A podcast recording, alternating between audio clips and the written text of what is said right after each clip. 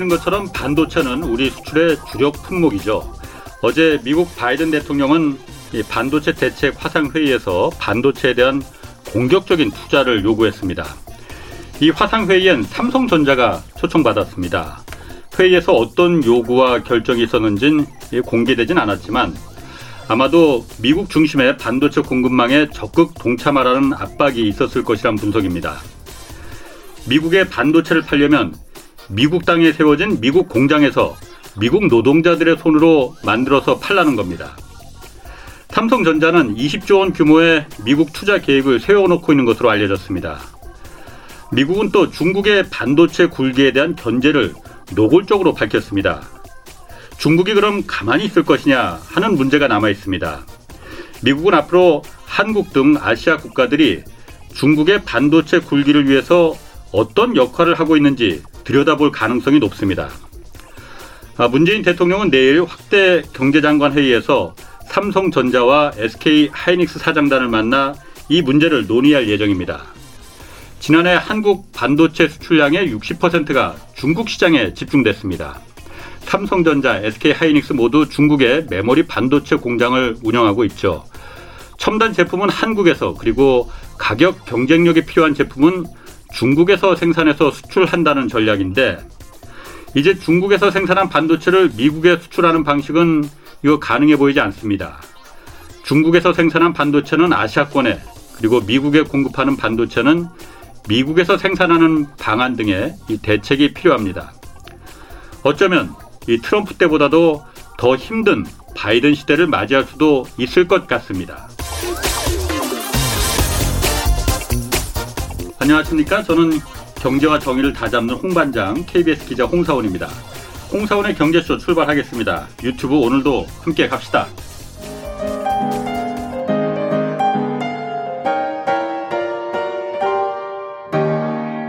경제 방송 많으면 많을수록 아무거나 들으시면 큰일 납니다.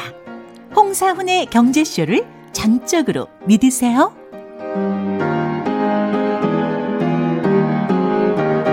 네, 그 주택 거래량이 줄면 집값이 이제 내려가는 게 당연한 건데 이 거래가 안 되니까 어, 사정이 급한 집주인이 집값을 낮춰내놓는 경향이 생기기 때문이거든요. 그런데 요즘 이런 상식이 깨졌다고 합니다. 이거 어떻게 된 일인지 이광수 미래에셋 대우 연구위원과 함께 분석해 보겠습니다.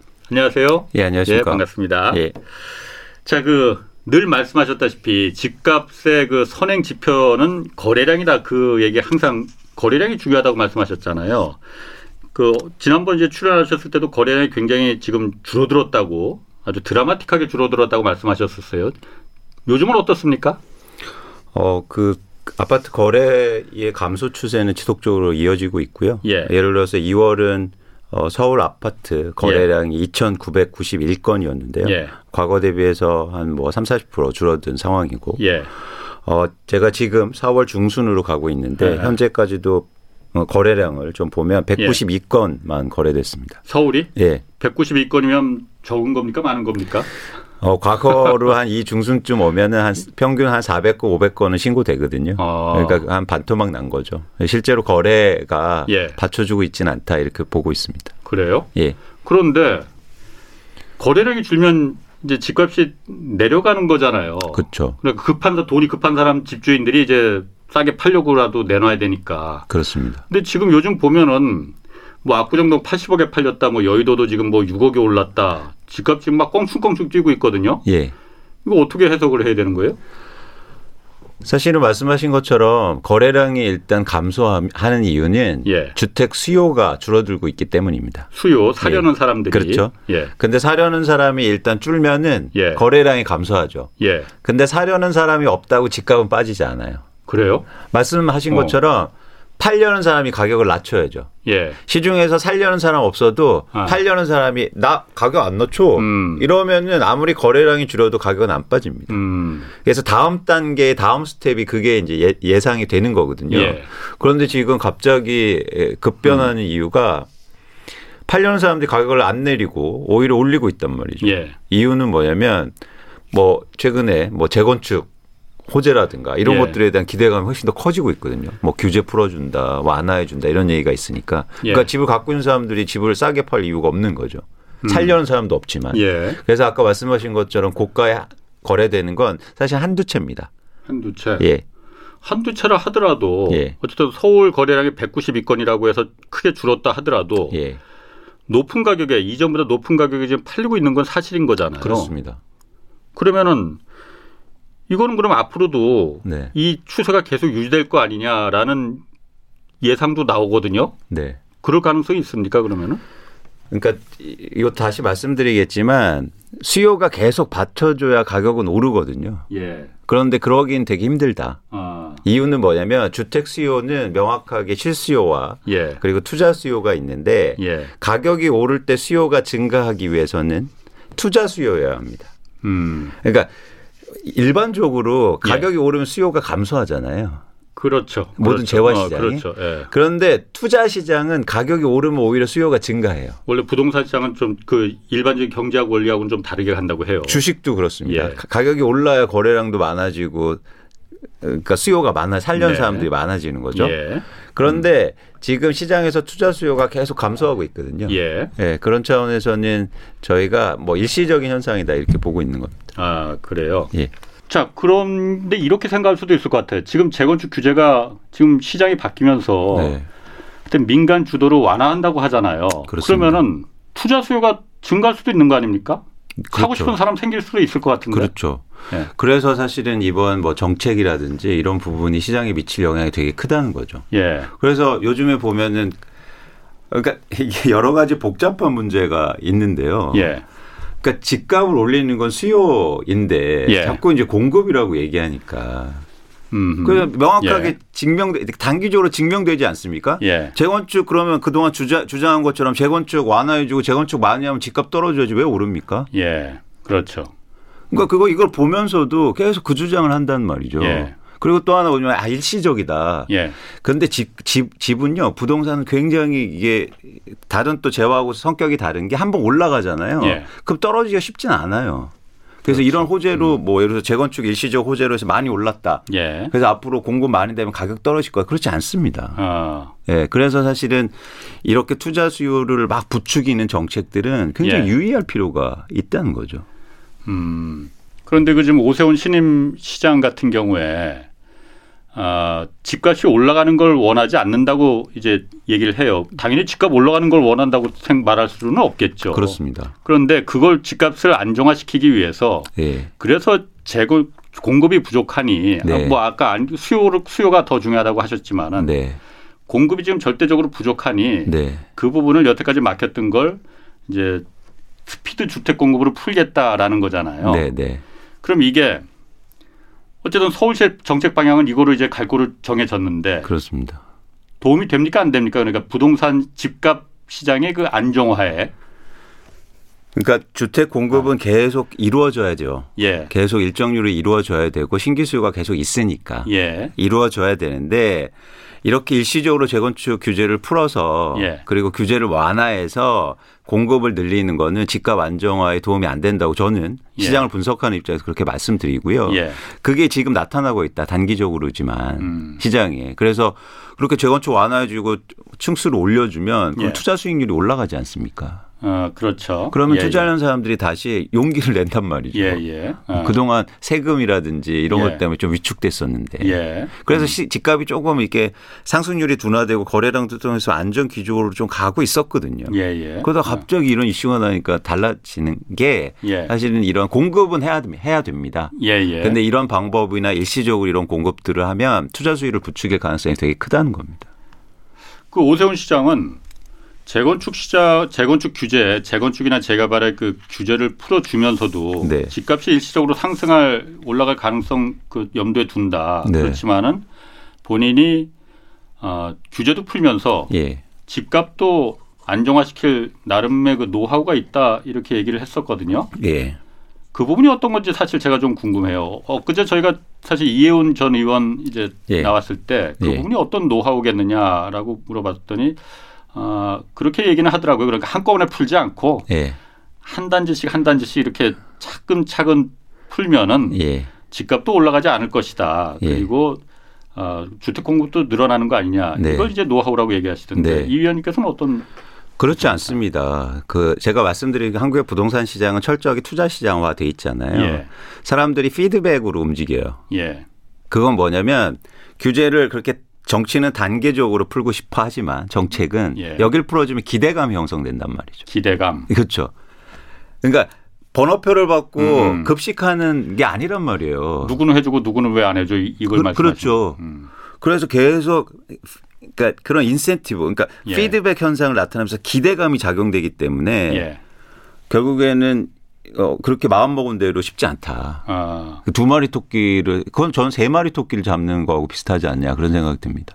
그렇다고 재건축, 재, 재개발 그거 안 할 수는 없는 거 아닙니까? 그렇죠. 어. 그렇죠. 해야죠. 어. 그럼 어. 집값을 잡으면서도 재건축, 재개발을 갖다가 풀어주는 거는 가능하지 않다고 보시는 거예요? 그렇죠. 일정 부분은 그럼 집값 올라가는 거는 감내해야 되는 겁니까 우리가? 그러니까 재건축을 하면 예. 그렇습니다. 재건축을 하면 집값이 이렇게 투자 수익이 높아져서 예. 수요자들이 많아져서 집값이 오를 가능성이 있으니까 예. 가장 좋은 방법은 예. 사실 재건축을 해서 예. 거기에서 나오는 투자 수익률을 줄여주면 되거든요. 그걸 그럼 민간 그 조합원들이 토지 소유주들이 가만히 있나? 그렇죠. 그래서 안 하는 거잖아요. 예. 그래서 그거를 풀어달라는 거잖아요. 예. 그러면 투자 수요가 더 올려주고. 예. 그래서 저는 그렇죠. 더, 더 중요한 건 뭐냐면 이런 재건축에 대한 공급보다도 예. 다른 쪽의 공급을 늘려서 다른 쪽의 공급이라면 어떤 예를 들어서? 그러니까 제가 계속 얘기하듯이 예를 들어서 유효토지를 활용한 방법이라든지 뭐못 쓰는 땅을 화- 활용해서 예. 그런 공급이 더 중요하지 재건축을 통한 공급은 음. 기대 수익률을 높이고 투자 수익률을 높여서 시중에 투자 수요자들을 굉장히 많이 양산할 수 있다는 겁니다. 아, 그러니까 이 의원님 말씀은 제 어차피 공급이 필요하긴 한데 그렇죠. 그러니까 새 아파트에 살고 싶은 욕심은 누구나 다 갖고 있어요. 그렇죠. 시설이 훨씬 좋으니까 그렇죠. 재건축이나 재고, 재개발 이미 소유주가 있는 그 사유 재산을 통해서 그걸 공급하지 말고 네. 그거는 물론 안 할 수는 없지만 네. 최소화시키고 네. 국공유지 그렇죠. 예를 들어서 용산고 미군기지, 그렇죠. 용산공원 그렇죠. 또 뭐 그 다른 철도청, 그렇- 철도창 그렇습니다. 이런 부분을 그렇죠. 국가가 적극적으로 어. 활용해서 그렇죠. 싼 아파트를 공급하자는 얘기죠. 그렇습니다. 그래서 사실 이렇게 재건축을 말씀드리지만 또 하나 이제 홍 기자님 되게 흥미로운 말씀을 하셨는데요. 예. 어, 뭐냐면 새 집에 다 살고 싶으세요. 그렇죠. 다 그렇죠. 그렇습니다 아. 근데 예를 들어서 저희가 2010년부터 2013년까지 집값이 되게 안정돼 있었거든요. 예. 많이 빠지기도 하고. 예. 그때는 새 집 안 살고 싶으셨나요? 어, 언제나 네. 새집 살고 싶어해요. 예. 그건 시장의 변동 요인이 아니란 말이에요. 어. 자꾸 저희가 시장을 예. 분석하는데 혼동하고 있어요. 예. 공급은 언제나 부족했습니다. 근데 왜 지금 많이 올랐느냐가 중요하잖아요. 음. 예, 예. 그건 뭐냐면 제가 그래서 수요를 강조하는 거예요. 음. 집은 언제나 부족했고 서울은 언제나 집이 부족했어요. 예. 언제나 새 집에 살고 싶고 예. 그게 절대 변동 요인이 될 수 없다는 거예요. 어. 그런데 마치 그게 변동 요인처럼 모든 사람들이 공급해야 된다, 뭐 재건축 예. 풀어야 된다 이런 말을 하는 거죠. 어. 그래서 지금 그 재건축 재개발을 통해서 이 공급을 갖다가 확대하는 정책을 피면 어차피 이게 집값을 건드리니 아까 말씀하신 대로 예, 그거는 민간이 할 때는 절대로 이게 돈이 되지 않으면은 나서지 않지 않습니까? 그렇습니다. 민간은. 그러다 보니까 그래서 정부에서 이제 방향을 잡은 게 민간끼리 하다 보니까 예. 너무 이게 그야말로 이 투전판이 돼버리니 네, 적당한 분양가 그리고 토지 소유주들도 적당한 이익을 좀 갖고 가는 게 뭐 그걸 욕할 수 없습니다. 이 수익을 이제 그 원하는 걸. 네, 그래서 이제 공공 주도를 이제 꺼내든 거잖아요. 네, 그러니까 적당한 이익을 갖고 가고 토지 소유주들은 네. 분양가도 터무니없이 무조건 이렇게 옆 동네보다 무조건 비싼 네. 이걸 막자라고 해서 공공을 이제 들고 나온 거잖아요. 네, 네, 근데 오세훈 시장은 지금 그거 필요 없다. 네, 공공이 하면은 사람들이 원하는 건 그게 아니다. 네, 뭐 사람들이라는 게 이제 토지 소유주들이겠죠. 그렇습니다.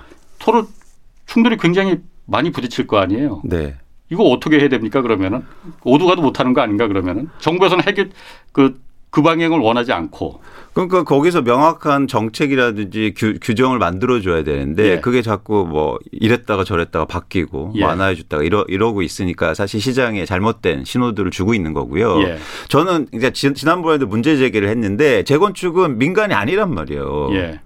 정부가 규정을 만들어서 그거에 부합하면 재건축 하게 한 거예요. 예. 그래서 제가 말씀드리잖아요. 어떻게 3분의 2, 4분의 3 찬성으로 나 이 집에서 난 영원히 살 거야 하는 사람들 음. 을 쫓겨냅니까? 그거는 공공사업이기 때문에 그런 거예요. 예. 저는 모든 또 전문가들, 뭐 언론들 정책 하시는 분들이 뭐 재건축은 민간 공급이다.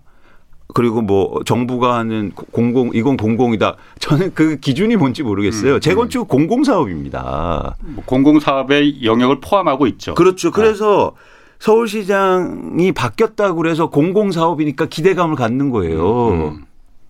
정책에 그렇게 만들어 줄 테니까 좋게. 예. 예. 어. 그게 왜 민간입니까? 어.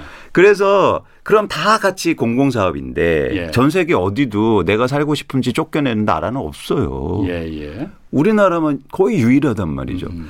그래서 이 공공사업인데 그럼 공공사업이라는 규정을 딱 갖고 그러면 정책을 어떻게 흔들리지 않은 정책을 유지할 건가가 중요한 거지. 음. 예. 이거를 쉽게 말해서 이분법으로 나누고 이건 민간이 하면서 시장 친화적이야 좋은 거야. 절대 아니라는 겁니다. 예. 지금 말씀하시기를 재건축과 재개발 이건 사실 둘은 뭐 비슷하긴 하지만은 네. 달라요. 그러니까 예, 예. 재개발은 명확하게 우리 행정법상 공공사업으로 분류하고 있습니다. 그쵸, 그쵸. 그렇지만 재건축은 공공사업으로 분류하고 있지는 않거든요. 그렇죠. 그런데 다만 아까 말씀하신 대로 주민 그 70% 동의만 얻으면은 예. 나머지 30%의 주민은 들어 누워도 그냥 쫓겨 나가야 되거든요. 그렇습니다. 왜냐 도시를 건강하고 그렇죠. 건강하게 합리적으로 만들자라는 공공의 성격을 띠고 있기 때문에 그렇습니다. 더군다나 또 용적률도 그만큼 혜택을 주지 않습니까? 그렇습니다. 250% 300%의 용적률을 주는 거는 이게 도시를 건강하고 합리적으로 만들라는 공공적인 성격을 갖고 있기 때문에 그 용적률을 주는 거거든요. 그렇죠. 그러면 예를 들어서 그렇게 되면 그 인프라라든가 이런 게 다 공공적으로 들어가야 되잖아요. 그러니까 도로나 뭐 상하수도, 전기 이런 예, 물론 뭐 기부 체납도 하지만 그게 충분하지 않단 말이에요. 예. 거기서 향후로 나올 교통 혼잡들 이런 것 다 사회적 비용이지 않습니까? 예. 그런 것들을 감내해서 서로 밸런스 맞춰서 재건축 사업이 이루어지는 건데 그럼 예를 들면 그럼 재건축 조합에 알아서 하세요. 음, 라고 하면 그게 잘 될까요? 안 됩니다. 그렇죠. 제가 단언하건데 음. 안 돼요. 100% 동의가 안 돼요. 예. 예를 들어 볼게요. 지금 예를 들어서 강남에 어떤 재건축 아파트가 있는데 예를 들어서 10년 전에 100명 모두가 조합원 100명 모두가 10년 전에 사놔서 지금 지금 재건축 하자고 그러면 100% 동의가 되죠. 예. 다 똑같은 아, 조건이니까. 그렇죠. 그렇죠. 근데 아, 그 100명이 지금 어떤 거냐면 다 산 가격이 달라요. 그렇지. 최근에 산 사람은 압구정동에 뭐 80억에 샀대. 예. 근데 그 사람들은 재건축할 때 동의할까요? 안 왜냐하면. 수익률이 떨어지니까 예, 안 한단 예, 말이죠. 그렇죠. 그런 사람들은 강제로 쫓겨내는 거예요. 예. 근데 예를 들어서 그냥 재건축 조합장님한테 음. 다 맡겨놓으세요. 예. 그거 거의 진짜 민간 아닙니까? 예, 예. 될까요? 불가능해요. 예. 예, 사회적, 그러니까 경제적인 그런 이해관계가 다 다르기 때문에. 예. 그래서 정부에서 그런 이해관계를 조율해주고 공 일종의 공공성을 띠는 사업으로 만든 거예요 한국에서 우리나라에서. 예, 예. 근데 저는 그런 그런 명확한 개념 규정도 없이 이런 정책을 만들고 아니면 전문가들이 분석하고 이런 것들이 좀좀 아쉽다는 거죠. 맞습니다. 예. 사실 제가 그 알아보니까 아까 이제 용적률 얘기했지 않습니까? 예. 용적률 같은 게 미국이나 다른 나라에서는 이거 공짜로 안 주거든요. 돈 주고 팔거든요. 그쵸. 국가에서. 네. 왜냐하면 용적률이라는 게 공공재기 때문에 그리고 또 우리만 쓰는 게 아니고 우리 후손들도 이걸 용적률을 또 이용을 해야 되잖아요. 지금 예를 들어서 500%뭐 700% 올라가면은 우리 후손들은 다음 세대들은 뭐 그다음에 1000% 2000% 올라갈 수는 없는 거잖아요. 네. 그러다 보니까 공공재니까는 어 이걸 그 합리적으로 그야말로 민간의 이익을 위해서 사용하지 말라는 게 이제 그렇죠. 용적률이라는 건데 사실 지금 보면은 민간 주도로 가면은 미- 아까도 제가 잠깐 말씀드렸지만은 이게 민간은 절대 돈이 안 되면 안 들어오기 때문에 민간 주도로 재건축 재개발을 갖다가 가면은 제가 뭐 단순한 생각인지 모르겠습니다. 그런 집이 주택이 공급된다고 해서 10억, 15억짜리 집을 분양가를 정해서 공급하면은 그 일반 사람들이 살 수가 있겠느냐 그런 집을 그렇죠. 맞습니다. 그런 집이 110만 채 공급되면 무슨 의미가 있겠느냐라는 생각이 들거든요. 그렇죠. 어떻습니까? 그러니까 말씀하신 것처럼 저희가 재건축 재개발을 공공성이 있다는 걸 인정해야 되고요. 예. 그런 차원에서 그뭐 정, 정부가 참여하지 말라가 아니라 예. 잘 해야 되는 거죠. 예. 그러니까 저는 아까 그 지점에서 외국하고 되게 다른 게 예를 들어서 저희 한강에 재건축 50층짜리 하자는 거 아닙니까? 예, 예. 근데 어떤 나라 아, 어떤 나라의 그 주요 도시에요. 그 주요한 그 경관을요. 주택이 점유하지 않아요. 대부분 뭐냐면 공원을 크게 만들거나 한강 음. 예. 강 옆에는 예. 그리고 많은 사람들이 이용할 수 있는 시설들을 만드는 거지. 예. 뭐 아파트를 지어서 한강 view 내가 독점. 예. 아니 그거는 그건 어떻게 된 일입니까? 그러면 나중에 뒤에 있는 사람들은 한강 못 보잖아요. 음. 그게 바로 그게 사유재산은 아니라는 거죠. 예. 그런 차원에서 이런 규제화나 그리고 규정 이런 것들은 좀 유의할 필요가 있다. 예. 그리고 그러, 그게 진짜 공급한다고 그래서 시장이 안정되지 않는다는 걸 지금 바로 보여주고 있지 않습니까? 예. 예. 이런 명확한 사실들을 아는데 왜 자꾸 재건축을 많이 해서 하면 집값이 안정될 거야 하고 있는 그런 미신을 갖고 있는 게 저는 약간 시장을 분석하는 입장에서 좀 어, 이상하다는 거죠. 그러니까 이 의원님 생각은 그 의견은 뭐 여러 가지 의견이 있을 수 있습니다. 사람마다. 네네. 그러니까 재건축이나 재개발을 통한 민간에 어쨌든 이미 소유하고 있는 점유하고 있는 재산을 통한 공급은 공급 확대는 집값 안정에 전혀 도움이 안 된다라고 판단하시는 거죠. 그렇죠. 아니 물론 복지를 위해서는 필요하죠. 지금 사시는 분들이 막 녹물 나오고 힘드시죠. 예. 그러면 그런 부분에 대한 배려가 필요하지만 예. 사실 이걸 통해서 집값을 안정시키겠다. 음, 음. 그건 다른 차원인 거예요. 그, 그래서 제가. 강조하고 싶은 건 뭐냐면 시장과 예. 복지는 다른 얘기입니다. 시장과 복지는 다르다. 예, 자꾸 예. 이걸 혼동해요. 예. 그러니까 무슨 얘기냐면 정부에서도 뭐 청년 주 시장 안정화를 위해서 청년 주택 공급을 늘리겠대요. 예. 예. 음. 이건 아니죠. 어. 시장 청년 주택을 아무리 많이 공급해도 시장은 안정 안 돼요. 음. 근데 왜 이거를 동일하게 보는 거죠? 복지는 복지고 예. 시장 안정화는 안정화의 다른 방식을 써야 된다는 거죠. 예. 그래서 재건축을 그 노후주택을 어, 재건축하는 거에서 복지로 접근하면 좋겠다. 예, 예. 네. 복지로 접근하면 네.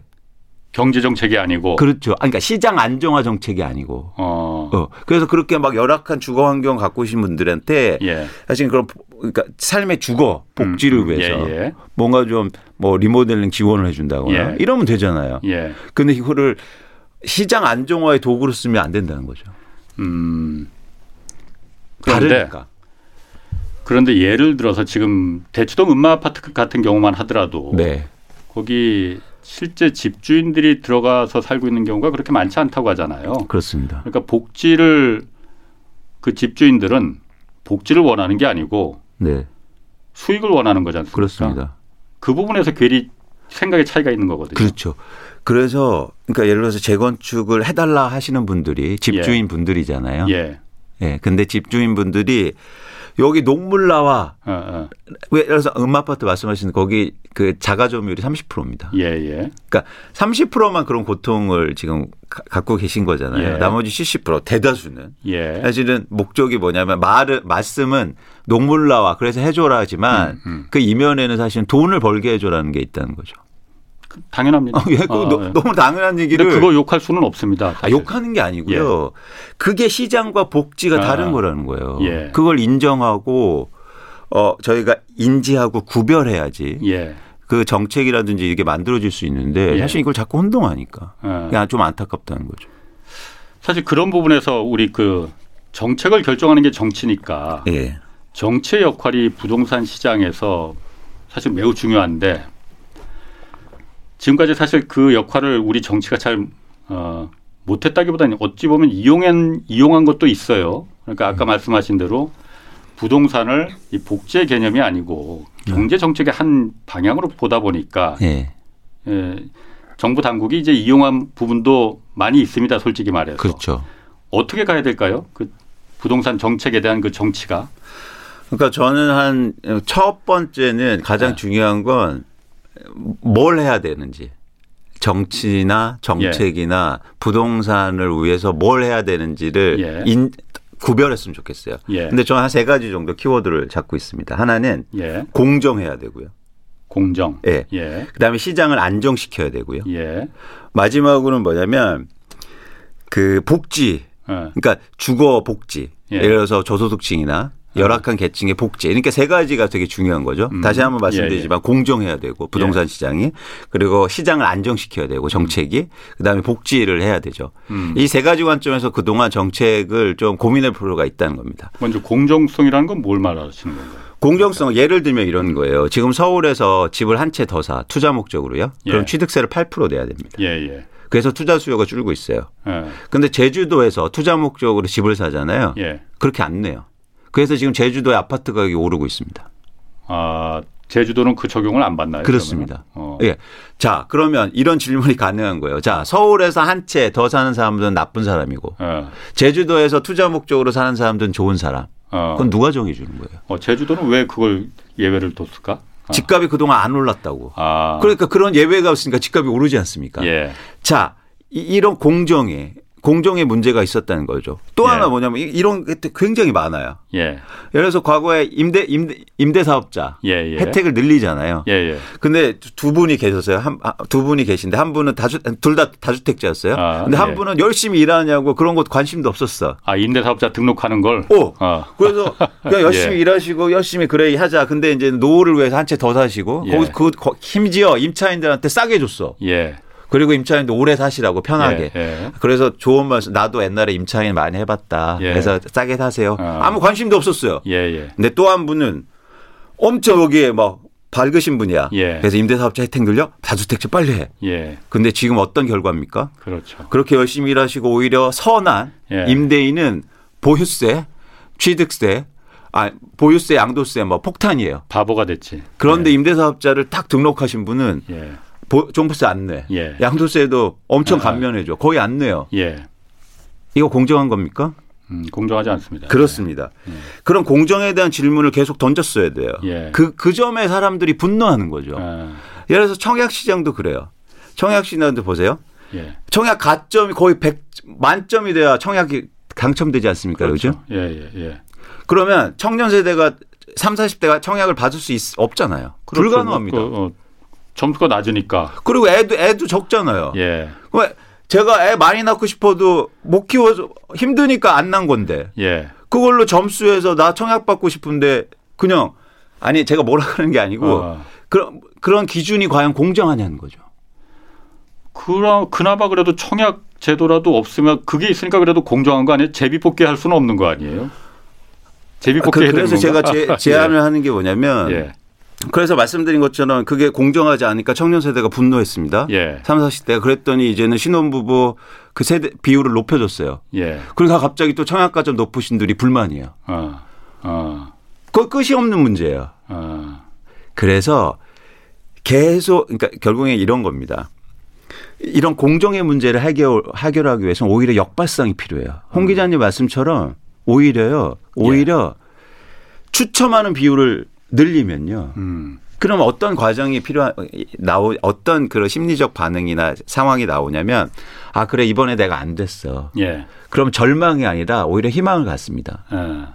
추첨이 많아지면 예. 아 다음엔 되겠지. 어. 내 탓이 아닌 거예요. 음. 내가 아기 아기를 안 낳은 탓이 아니고 음, 어쩌면 이게 운이 작용하는 시장이니까 오히려 더 기대를 갖게 만드는 거예요. 음. 그래서 영원히 공정의 문제가 해결되지 않는 시장에서는 오히려 복권처럼 할 수도 하는 게 더 좋습니다. 아, 그러니까 역발상으로 예. 청약 가점에 따라서 그게 점수에 따라서 청약 그 혜택을 주는 것보다 예. 그냥 그런 거 없이 예. 어, 무주택자라면은 예. 그냥 제비 뽑기로 해서 그렇죠. 추첨으로 해서 하는 게 더 공정할 수 있다. 그렇죠. 일정률의 청약 가점이 뭐 10년 동안 무주택자 분들에 한해서 예. 그런 분들에 한해서 추첨 방식을 늘리는 게 오히려 공정할 수 있다는 거죠. 음. 저희가 착각하는 게 뭐냐면 이제 얘기하지만 예를 들어서 대- 대학 입시를 하는데요. 예. 수능 점수로 다 일괄적으로 하는 게 공정한 겁니까? 아니죠. 아니죠. 아니죠. 왜냐하면 아 시잖아요. 예. 소득이 높을수록 수능 점수가 높아요. 맞습니다. 좋은 부모 만나서 그렇죠. 그게 돈 많은 부모 공정한 만나서. 저희는 착각을 하고 있다는 거예요. 예. 그 이게 부동산 시장에서 지금 완전히 나타나. 왜 청년 세대가 지금 분노하느냐? 3, 40대가 집 없는 사람들이 오히려 이 정책에 대해서 반대하느냐? 예. 공정하지 않다는 거예요. 아, 그러니까 그 청약 가점 제도가 오히려 공영, 공정하지 않다라는 부분 어, 설득력 있습니다. 예. 아, 그래서 과거처럼 예를, 예를 들어서 그 추첨 방식을 늘리면 예. 오히려 기대감이 생기고 그래 지금 지금 집값 비싸니까 그래서 자- 작년 말에 3, 40대가 이 부동산 시장에 뛰어든 거잖아요. 예. 청약도 어차피 안 돼. 갑자기 애가 어디서 생깁니까? 예. 갑자기 뭐 내가 무주택자 40, 20년, 30년이 돼요? 음. 네. 뭐그 부분은 그런데 네. 사실 기존에 지금 20년, 30년 청약을 계속 공들여 왔던 분들의 입장에서는 그 말도 안 되는 소리다라고 그 억울함을 어떻게 그럼 보상받느냐 이런 얘기 그 반, 반론 당연히 나올 수 있습니다. 그런데 그 어. 그분들 그분들도 좀 고민하실 게 뭐냐. 그분들 예를 들어서 일정률의 기준이 올라가면 이게 돌리는 방식을 쓰면요. 예. 그럼 오히려 그분들의 기회가 많아질 수도 있어요. 아, 그, 그, 그, 그렇지 않을까. 그러니까 예를 들어서 지금은 완전 예. 만점만 되잖아요. 예, 예. 아, 아. 그렇지. 워낙 많으니까. 예, 예. 그러니까 사실은 이게 오히려 그 유동성이 좀 생기, 가능성이 그래요? 노- 높일 수 있다. 어. 예. 그 부분도 어쨌든 한국 정치가 좀 한번 어, 고려해 볼 만한 그런 역발상 고려해 볼 그렇죠. 만하겠네요. 그래서 제가 뭐 아까처럼 뭐 예를 들어서 아, 자, 서울에 투자 목적으로 사는 분들은 나쁜 사람, 음. 제주도에 사는 분 사람은 착한 분, 이, 예. 런 것도 예를 들어서 해결할 수 있는 방법은 예. 정책 자체가 계속 저도 주장하지만 핀셋 규제예요. 예. 예? 그렇죠. 예. 전 범규제로 가야 된다. 다가 한꺼번에 그렇죠. 전국에 어딜 사든 투자 목적으로 사면 세금 많이 나고 그런 게 공정한 거 아닙니까? 예. 그러면 그, 그런 착하다 나쁘다는 기준은 뭐예요? 그게 과거의 발상이에요. 홍 기자님 잘 아시겠지만 경기 부양하려고 이 목적을. 예. 그래서 지방은 경기가 안 좋으니까 여기 규제마저 하면 그런데 집값이 오르는 거하고 경제 성장하고 지금 아무 상관 없습니다. 과거에는 상관이 있었죠. 이유는 음. 예. 뭐냐면 집값이 오르면 집을 많이 져서 예. GDP의 14%뭐 20%가 건설 경기에서 나왔으니까 음. 네. 지금 4% 미만이에요. 아, 그래 그렇게 작나요? 그렇습니다. 음. 그러니까 과거의 패러다임에 앞서서 마서 뭐, 마서 뭐 건설이 많이 돼야 경기가 좋아집니다. 이게 아니라는 거죠. 아니 그래도 네. 어, 지금도 마찬 가지일 것. 뭐 제가 그러니까 단순하게 생각해서 음. 집을 많이 지면은 건설업자뿐만이 아니고 거기 들어가는 뭐 도배, 뭐 페인트, 가구, 음. 하다못해 형광등, 변기업자까지 예. 다 같이 그야말로 그 어쨌든 수요가 늘어나는 거니 예. 다 같이 끌고 가는 거다라고 알고 있었거든요. 예. 요즘 그 수요가 많이 줄어들었다는 거예요. 아니. 수요가 준 게 아니고 그 비중이 줄어들었다. 비중이 네, 우리나라 전체 경제가 산업에서. 엄청 커지니까 예. 다른 산업이 더 빠르게 성장하고 예. 그러니까 비중이 적으니까 그렇게 이, 여기에 대해서 뭐 오히려 시장 안정이 중요하지 예. 건설 경기 부양을 통해서 뭘 하, 하고자 하는 거 효과가 미미하다는 거죠. 음, 예. 역대 정부가 예, 이 주택 정책을 예, 어, 말 그대로 그 이 복지 정책 그러니까 이 사는 집 개념으로 보는 게 아니고 그 정책으로 펼쳤던 게 아니고 네, 그런 정책으로 펼쳤다면은 싼 값을 10억짜리 집 말고 네. 그야말로 2, 3억짜리 집을 많은 사람이 살 수 있게끔 해줄 수 있는 정책을 펼쳤어야겠죠. 네. 그렇지만은 그렇게 하지 못한 이유 중에 하나가 결정적인 이유가 음. 건설 정 산업 그리고 부동산 산업이 네, 그 해당 정부의 성과를 판단하는 중요한 지표가 됐기 때문에 네. 경제 정책이 성공했느냐 못했느냐 실패했느냐 네, 이걸 판단하는 지표가 됐기 때문에 네, 이용하는 부분이 분명히 있었거든요. 네, 네, 근데 지금은 그러면은 부동 좀 경기가 나빠 우리가. 네, 아 경제 다못 못 살겠다고 다 그래. 그러면은 이걸 부양하기 위해서 다른 거는 제조업이나 이런 거는 시간이 오래 걸리니 네, 급하게 그럼 건설 경기 한번 확 뛰어서 예, 어 빚내서 집 사라 뭐 이렇게 할 정도로 해서 네. 어 급하게 경기를 부양하는 게 요즘은 가능하지 않다는 거예요. 그러니까 가능할 수 있- 있는데 예. 그런 효과가 예. 현저히 떨어지고 있다는 거죠. 우리나라 경제가 그렇게 안 움직이니까. 음. 예전처럼 건설 비중이 막 20, 30% 됐으면 예. 그런 건설 부양해서 경기가 예. 좋아질 수 있겠죠. 예. 근데 지금 현저하게 떨어졌기 때문에 아무리 해도 예를 들어서 반도체 업황이 좀 나쁘면 예. 그냥 안 좋은 거예요. 우리나라 경기는. 예. 그래서 그걸 좀 다르게 차원으로 접근해야 된다는 거죠. 과거의 그런 우리나라 음. 경제가 아니다. 예. 라는 걸 말씀드리는 거고 또 하나 이제 흥미로운 건 뭐냐면 예를 들어서 예. 가격이 오르잖아요. 길게 보면. 예. 그래서 대부분 이제 빚을 많이 대출을 많이 해서 부동산을 사시잖아요. 예. 그럼 소비가 엄청 감소합니다. 당연히 그렇죠. 이자 돈 내야지 돈 쓸 다른 데 살 돈이 어디 있겠어. 그렇습니다. 예. 그게 외국 특히 미국이라든지 캐나다 지표를 보면요. 대부분 예. 모기지를 일으키잖아요. 예. 그래서 저녁에 사실 회식 잘 안 해요. 예. 그게 문화가 돼버린 거예요. 왜냐면 예. 모기지 갚아야 되니까. 네네. 아, 아. 그래서 사실 집값이 오를 때 막 빚을 많이 일으키면 오히려 경제에 악영향을 준다는 음, 말이죠. 오히려 경기를 살리는 게 아니고 경기를 죽이는 방향이 될 수 있다라는 거고. 그렇습니다. 어. 과거에 보면 경기가 안 좋을 때 이런 말씀 말씀 부- 부동산 시장 안 좋을 때 이런 말을 많이 하시잖아요. 아니 누가 지금 집을 사 자동차 사지. 예. 아. 오히려 경기 측면에서는 그게 더 좋을 수 있다는 거예요. 음.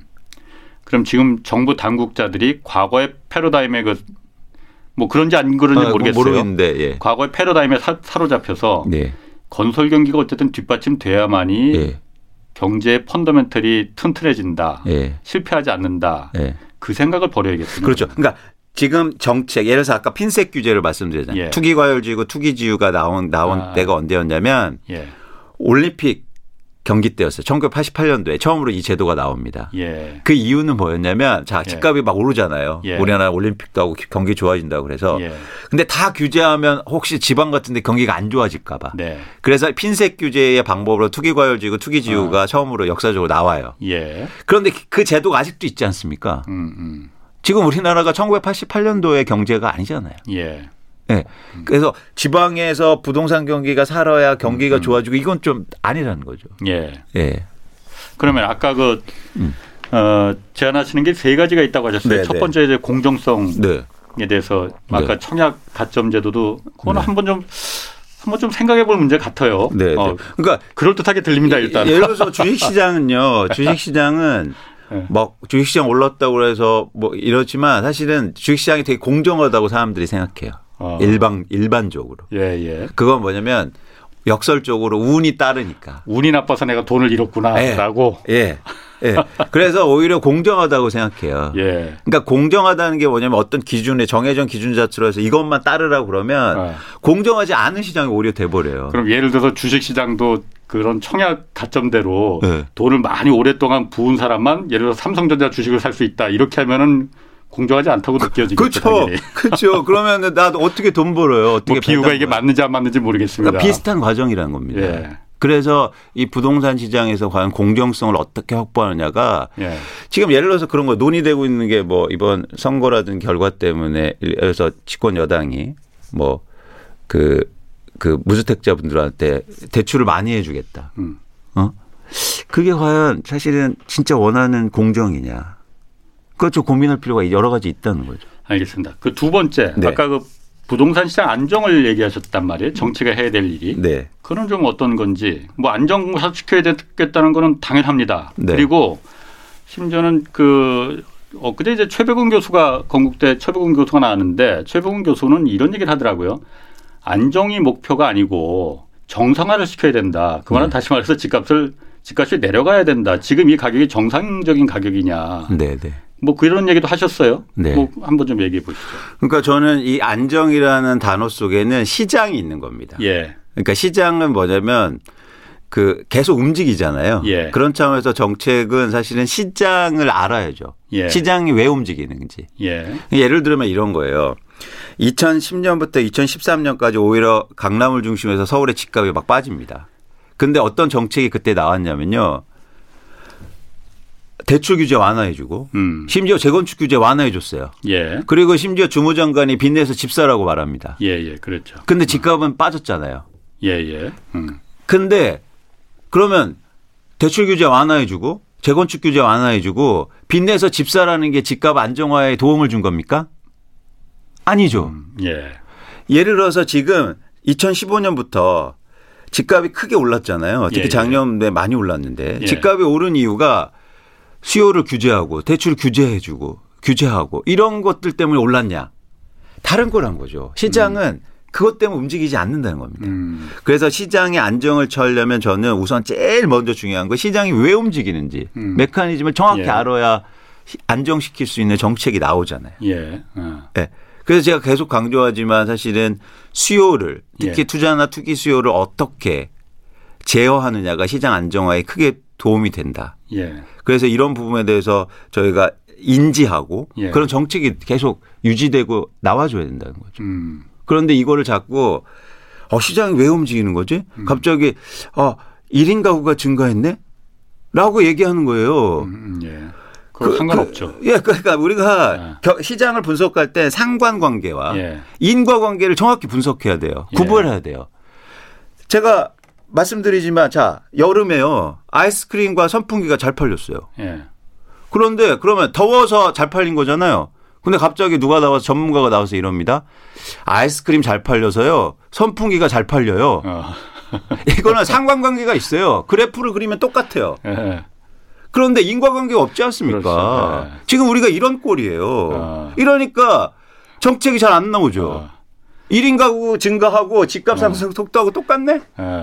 예. 그러니까 1인 가구 증가가 원인이 돼서 아, 그러면 청년 주택 많이 공급하면 집값 안정해야 되겠다. 예.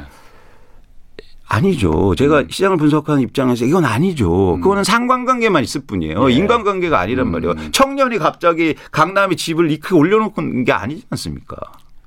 상관관계는 있지만 인과관계가 전혀 동떨어진. 그렇죠. 그래서 시장을 안정화시키기 위해서 가장 중요한 게 인과관계를. 그래서 과연 진지하게 저희가 질문을 던져야 돼요. 과연 네. 정책을 만들고 정치하는 분들이 시장을 제대로 아는가? 모르고 인과- 있다고 보시는 거군요 지금. 정책을 보면 약간 모르시는 게 아닌가. 예. 그러니까 이 상관관계만 생각하지 인과관계에 대해서 치열한 고민을 과연 했느냐. 예. 라는 게 저는 좀 회의적이라는 겁니다. 그러니까 핀셋 규제 같은 그런 어설픈 아마추어 같은 정책이 나온 거라고 보시는 거군요. 그러니까 그건 이제 또 아까처럼 공정성의 문제가 아. 있기도 하고 어쨌든 그런 차원에서 과연 이 시장을 제대로 안정화시킬 수 있는 예. 그런 것들에서 저희가 인과관계를 철저하게 분석해서 예. 사실은 해야 된다는 거죠. 근데 저희가 일, 일반인 분들도 그걸 헷갈려요. 아까 네. 말씀드렸잖아요. 보면은 집값이 안정된 기관에 규제를 엄청 풀어줬네. 예. 그래서 규제 풀라, 풀으면 집값 안정된다는 말씀을 하시는 거예요. 음. 그건 아니죠. 그때 집값이 안정된 거는 투자하려는 사람들이 시장에 없어서예요. 음. 서브프라임 이후로 누가 집을 삽니까? 그렇죠. 이 보면은 예. 어, 시장은 훨씬 더 프로인데 예. 정책을 만드는 정책 당국자들은 아마추어들이 다 보니까 예. 아, 뭐 제가 하는 말이 아니고 예. 그 전문가들이 하는 말씀들이 시장의 그 프로 시장에 대해서 아마추어들이 정책을 만들다 보니까 핀셋 규제를 요거 하나 문제가 해서 요거 하나만 문제를 삼으면은 시장은 얼마든지 그걸 빠져나가서 돈 벌 수 있는 기회를 만들더라는 거죠. 네, 네. 그러니까 한꺼번에 규제를 하려면은 음. 한꺼번에 다 해서 다 꽉 묶어버려야 되는데 네. 요거 풀어주면 당연히 다른 쪽으로 빠져나가지. 그렇습니다. 이걸 그러니까 아마추어라고. 그러니까 대표적으로 이런 거죠. 자, 대출 규제를 하는데 9억 원 이하는 대출을 가능하게 했어요. 예. 그랬더니 9억 원 이하가 더 많이 오르잖아요. 시장이 이렇게 움직입니다. 그러네. 그래서 제가 조금 이제 뭐, 뭐 하자면 예를 들어서 정책을 할 때 복부인 분들을 만나서 경청하시면 좋겠다. 음. 오히려. 그분들이 시장의 인과관계를 정확히 아시는 거예요. 참 이게 그 우리 그 국토부나 뭐 기재부나 두 경제부처가 이제 주로 부동산을 결정하는 부처 아닙니까? 아, 여기서 잔뼈가 굵은 그 행정 관료들이 예. 그걸 정말 몰라서 안 하는 건지 음. 알고도 어떤 이해관계 때문에 안 하는 건지 그거는 사실 좀 솔직히 의심스럽습니다. 그건 저는 잘 모르겠고요. 예. 예. 근데 어쨌든 결과로만 보면 알겠습니다. 저희가 이 시장에 대해서 정확하게 아는 작업이 선행돼야 된다. 그래서 또 마지막으로 이제 복지도 그런 차원에서 접근해야 된다는 거죠. 그러니까 마지막에 세 번째가 예, 이제 예. 첫 번째가 아까 공정성을 말씀하셨고 예. 두 번째가 부동산 시장 안정, 네. 세 번째 이제 복지, 예. 그러니까 사회적 약자 계층에 대한 그렇죠. 어, 그거는 가장 또 중요한 게 시장하고는 동떨어진 이야- 다른 얘기니까 예. 복지한다고 해서 시장은 안정되지 않는다. 이, 이 연결고리를 다르게 측면 접근해야 되죠. 예. 예를 들면 자 복지를 위해서 예. 임차인들의 복지를 위해서 임대차 보호법이 나왔습니다. 예. 그런데 조금 더 이걸 구별했었으면 음. 자 시장과 복지를 구별했었으면 아 이런 정책이 시장에 악영향을 미칠 수도 있겠구나. 예. 그러면 우선적으로 우리가 뭐가 지금 중요한가가 생각했으면 사실 이거를 좀 그럼 나중에 해야 되지 않느냐 이런 고민들이 필요했다는 거죠. 음. 예. 근데 복지하고 시장하고 약간 혼동하니까 예. 마치 이걸 하면 시장이 또 안정될 거야. 음. 이- 이렇게 생각하거나 예. 그러니까 좀 음, 저는 복지는 복지대로 꾸준하게 추진하는 예. 게 필요하다는 거죠. 예. 그래서 갑자기 뭐 집값 오른다고 해서 아까 계속 말씀드리지만 일 1인 가구 주택 지어주고 갑자기 또 그런 게 아니라 복지는 꾸준하게 저희가 해야 할 일이다. 예. 라는 겁니다. 지금 세 가지를 말씀하셨는데 예. 뭐세 가지를 다 같이 서로 그러니까 대립 관계 있는 부분도 있어요. 아까 그렇죠. 말씀하셨듯이. 그렇죠. 근데 당장 가장 중, 시급한 게 저는 제 개인적인 생각을 말한다면은 일단 당장 급한 거는 그 세 가지 중에 부동산 시장 안정화를 정치가 해야 그- 되는 거 아니냐라는 그렇- 생각이 들거든요. 그렇습니다. 아 맞아요? 그렇습니다. 그러니까 그거는 그 시기별로 우- 우선으로 뭘 해야 되느냐. 예. 경중이 뭐 하냐. 아. 근데 잘 보면 시장이 가장 중요하긴 합니다. 예. 시장이 안정되잖아요. 예. 그러면 복지도 달성할 수도 있고. 네. 예를 들어서 임차인들이 가장 힘든 건 내 전세값이 오르는 게 아니고요. 예. 집값이 오르는 거예요. 임차인들이 예. 전세 사는 사람들이 예. 걱정하는 거는 내가 되게 힘든 건. 예. 내가 지금 매, 매일 집에 가서 아내하고 맨날 말다툼하는 게 뭐냐면 왜 그때 안 샀어? 어, 어? 우리 왜 집이 없는 거야라고 그렇게 가장 힘든 이유가 집값이 예. 많이 올라서잖아요. 예. 그럼 만약 시장을 안정시킬 수 있으면 당연히 그런 임차인들의 복지가 되는 거 아닙니까? 예. 그리고 공정하다는 것도 그 생각이 바뀔 수 있는 게 집값이 굉장히 안정되다면 예. 그런 공정하다고 생각, 생각할 수가 있다는 거죠. 예. 그래서 지금 상황에 가장 priority 우선은 시장을 안정시키는 거다. 예. 그래서 여기에서 그런 정책의 밸런스가 맞춰져 된다고 그러니까 경중이 어. 그런 생각을 갖고 있는 겁니다. 제가 이렇게 보면은 예. 음, 그 어쨌든 모든 사람들이 집값 때문에 뭐 고통을 많이 받고 있으니 예. 뭐안 받는 분들도 계시겠지만은 네. 대다수는 받고 있다고 봐야 되지 않겠습니까? 그렇죠.